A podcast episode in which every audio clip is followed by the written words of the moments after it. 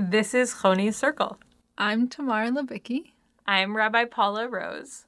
And on Choni's Circle, we are going to explore Jewish texts from the Torah through the Talmud and lots of traditional commentaries to grapple with climate change, to help us process our emotions about climate change and about this particular moment, um, and to help us try to make sense of the world that we find ourselves in.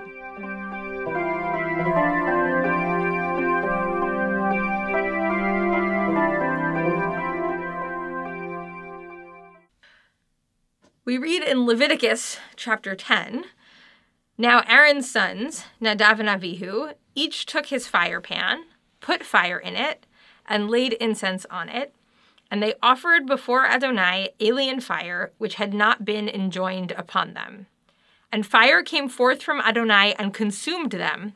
Thus they died at the instance of Adonai.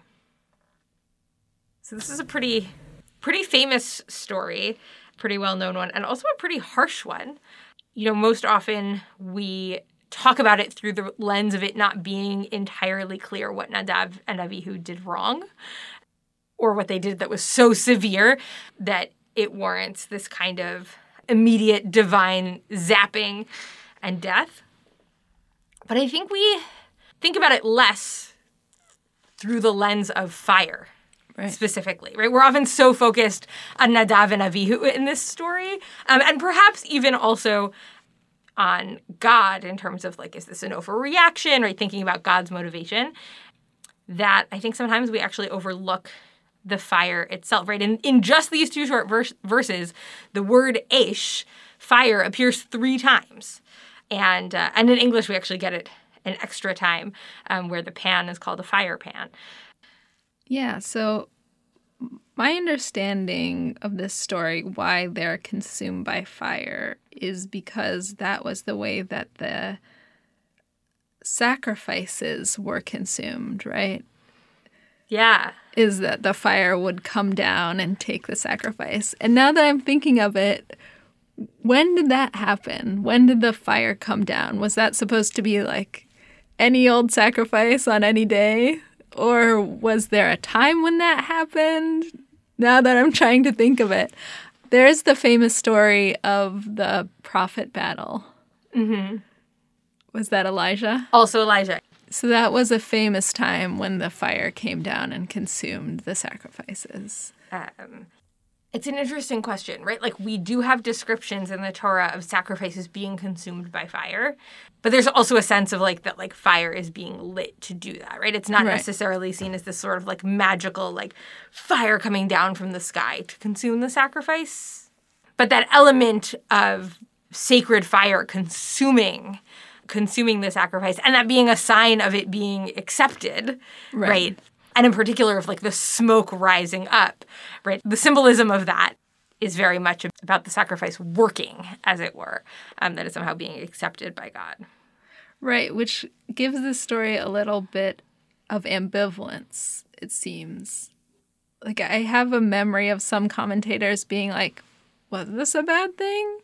Maybe they're just a sacrifice that was taken up because it was so holy instead of like you did the wrong thing you're gonna die. Mm-hmm. maybe actually what's happening is that they are somehow getting so close right and like so in contact with something sacred that it's not actually a punishment. It's just like a natural consequence. That like when you are in this kind of intensely intimate encounter with the divine like the thing that happens is that you're consumed by fire. Right which is interesting because there does seem to be a bit of a negative connotation. They they offered alien fire that God had not asked them to offer. But you could see it as well, God's setting up this sacrificial system that needs to be sustainable. Mm-hmm. So we can't have the priests being consumed all the time. that uh, that would be a problem. that would be a problem. Yeah, I, I mean, I think you're right, right? I think given this language of alien fire that was not commanded, to me that does seem to imply an element of like oh that's not that's not actually what you were supposed to do and that that was somehow incorrect behavior Though I would say not necessarily incorrect behavior of the severity that it warrants the death penalty, right? So I think it, it right. I, I think it could be both, which is maybe what you were getting at, right? Both that this is the wrong thing to do, perhaps because it means that priests are going to die, and you can't sort of create a sustainable system that way. But also that it's not that you get killed because you did the wrong thing; it's you get killed because like that's what happens if you're in this kind of situation. Right, and we were talking in a previous episode about Honi and how he was a zealot. He had a special connection with God and thus had special dispensation of what the community or the other rabbis would allow him to do. And so we were thinking back to other zealots in the Torah, and Nadav and Avihu could be seen as spiritual zealots. Absolutely. Right, and perhaps this text is also a caution against zealotry. Of like, yeah, there actually are ways, perhaps even of getting even closer to the divine than the system the Torah sets up. And perhaps this text is a little bit of a warning about the potential consequences of going outside of that system. right. And since we're tying it back to nature, I'm reminded of this documentary about people who studied volcanoes and spoiler, they end up dying. And so it's this idea of like, you know, since our podcast is about our relationship to nature and climate change, we're reading the story of these spiritual zealots and this thin border that you might want to approach but not cross because of the risk to your life. And interestingly, I think in nature, we have that as well. So. Yeah. And, I think there's a temptation, um, and perhaps this is part of what's happening with Nadav and Avihu. I think there's a, a temptation when there's something that we interact with regularly, we become habituated to it. It becomes less scary more comfortable, less threatening, which is good, right? Like we couldn't operate in the world if that weren't true. But perhaps actually Nadav and Avihu have an inappropriate comfort with fire. As priests who who operate in this realm of bringing offerings and burning things, um, and fire and fire pans and incense, maybe part of what's happening here is that they don't actually fully respect the power of fire mm. and have gotten sort of a little bit complacent um, about the dangers involved. Right. Right. Their comfort level is such that when they become very enthusiastic, they lose their sense of caution. Mm-hmm. So, we spoke on another episode about this idea of humility and always bringing humility into these decisions and these thoughts about what solutions we might come up with, always having that humility to say, well, this sounds great now, but what could the consequences be? Right. I think that that is maybe part of really where Nadav and Avihu go wrong here because it does feel like humility is really something that's absent from this story. Not that there's, you know, always something wrong with with creativity and spiritual license and doing something above and beyond what's commanded of you, but the way that this story is portrayed with them with the text telling us explicitly that they're doing something that isn't commanded seems to convey with it, if not an arrogance, then at least a lack of humility. Right. And for Nadav and Avihu, what's particularly striking to me is that they're not just individuals, they're also part of a priestly lineage. And so with their death, they're cutting off their potential mm. generations to come after them. So it's sort of a comment of we don't want this idea to go down the line in a way. Mm-hmm. And that brings to mind is Pinchas did get the priestly lineage, right? Yeah. So it's these two stories of zealotry, one of which cuts off the priestly lineage and one of which instates it. Yeah. That's really interesting. And I think with Pinchas, sometimes the thing that's talked about or one of the things that gets talked about in that context is the idea of sort of channeling that zealotry of like, oh, if we can have the descendants of Pinchas in the priesthood, right? Hopefully we can we can channel that zealous energy, perhaps not into murdering people, but into service of the divine in a very regimented way. And it's interesting that that in some ways is like precisely what Nadav and Avihu don't do, right? They're already within that context and and don't live up to that task, I suppose. Right. And this idea of cutting off the lineage makes me think about the fact that throughout the past century, we have come up with solutions to climate change. Solar panels were invented in the 50s.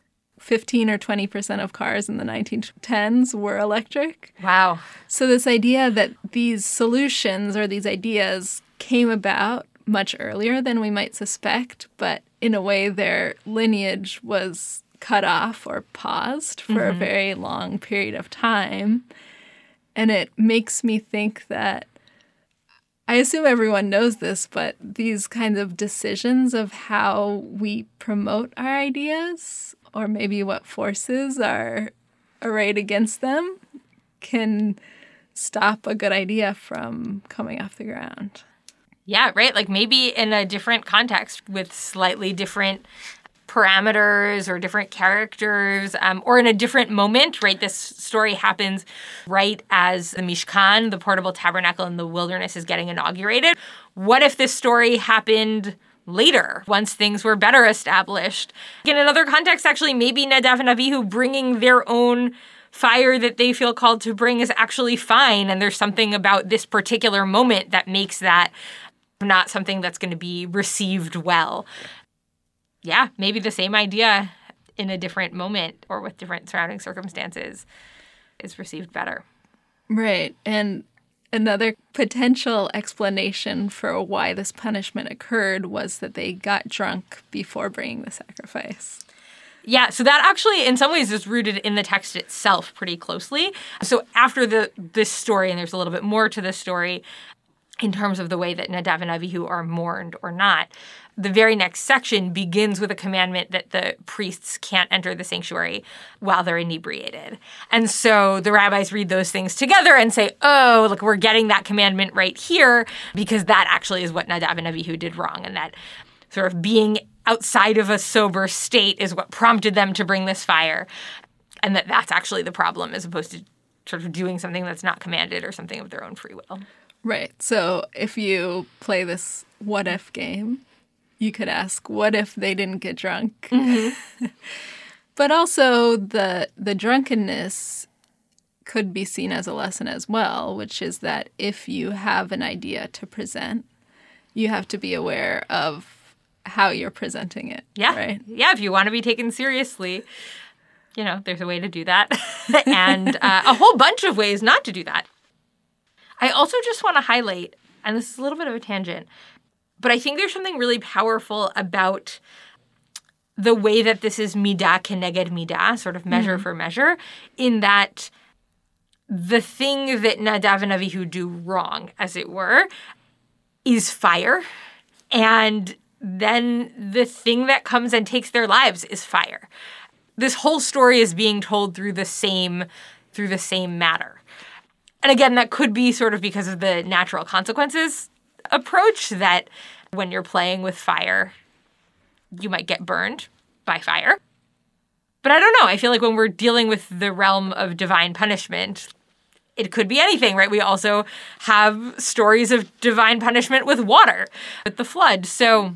Or a hole opening up in the ground. Or a hole opening up in the ground, right? God has lots of tools. So I do find it really striking this attempt to do something with fire, um, and then the fact that it is fire ultimately that brings about their demise. Right. And when I think of the imagery of it and think of the fire pan that they bring, I visualize this small frying pan that you can start a small fire in. And then God has like whoosh, a humongous fire coming down, which rings true to me in a way when I'm thinking about the devastation of climate change. And I think you know, it's human made that the actions that we took put greenhouse gases in the atmosphere and then caused all these hurricanes and fires and droughts to occur. But as a human being standing here and seeing the magnitude of it, it's kind of like, wow, I just drove a car and now this thing is happening. right. Like I'm just holding my little frying pan right. and somehow it feels like the world around us is burning and those don't feel, it feels like a mismatch in force, right? Which in a way it isn't because it's all physics. It's all the natural forces behaving exactly as planned. But to the small human perspective, it feels like a frying pan and a column of fire. yeah. Yeah, I mean I think the other piece the other piece too is that like at least in this story, it seems like we really just have two frying pans. Nadav and Avihu each have their pan. And we are probably talking about something that's like small and contained until it's not anymore. But I think, you know, when it comes to climate change, right, each of us is looking at our own frying pan and being like, well, I just have this small frying pan. But when you have billions of people on the planet, right, we're not talking about two fire pans, we're talking about billions. And so that that adds up too. Yeah. As we close here, though, I also want us to hold on to the fact that fire is also sacred, right? So it's not just that there are these individual frying pans that ultimately bring about a tremendous amount of, of destruction, but also beyond this story, right? There are going to be countless moments when fire is used effectively and safely and in a contained way to cultivate a relationship with the divine and to sustain that. And and most of the time when that happens the priests are not going to get killed. And there's not going to be this great all-consuming pillar of fire coming forth from god. Perhaps that could be a source of hope for us too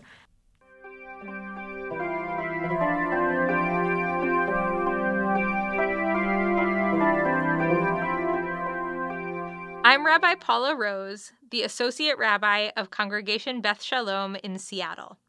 This podcast is a project of Congregation Beth Shalom and Ahavat Ve'avodat Adama, our community's environmental group. Choni's Circle was recorded in Seattle, Washington at Full Track Productions. It was produced by Tamar Labicki and Dave Dintenfass. With original music by Ella Labicki Feldman. Thanks for listening and learning with us.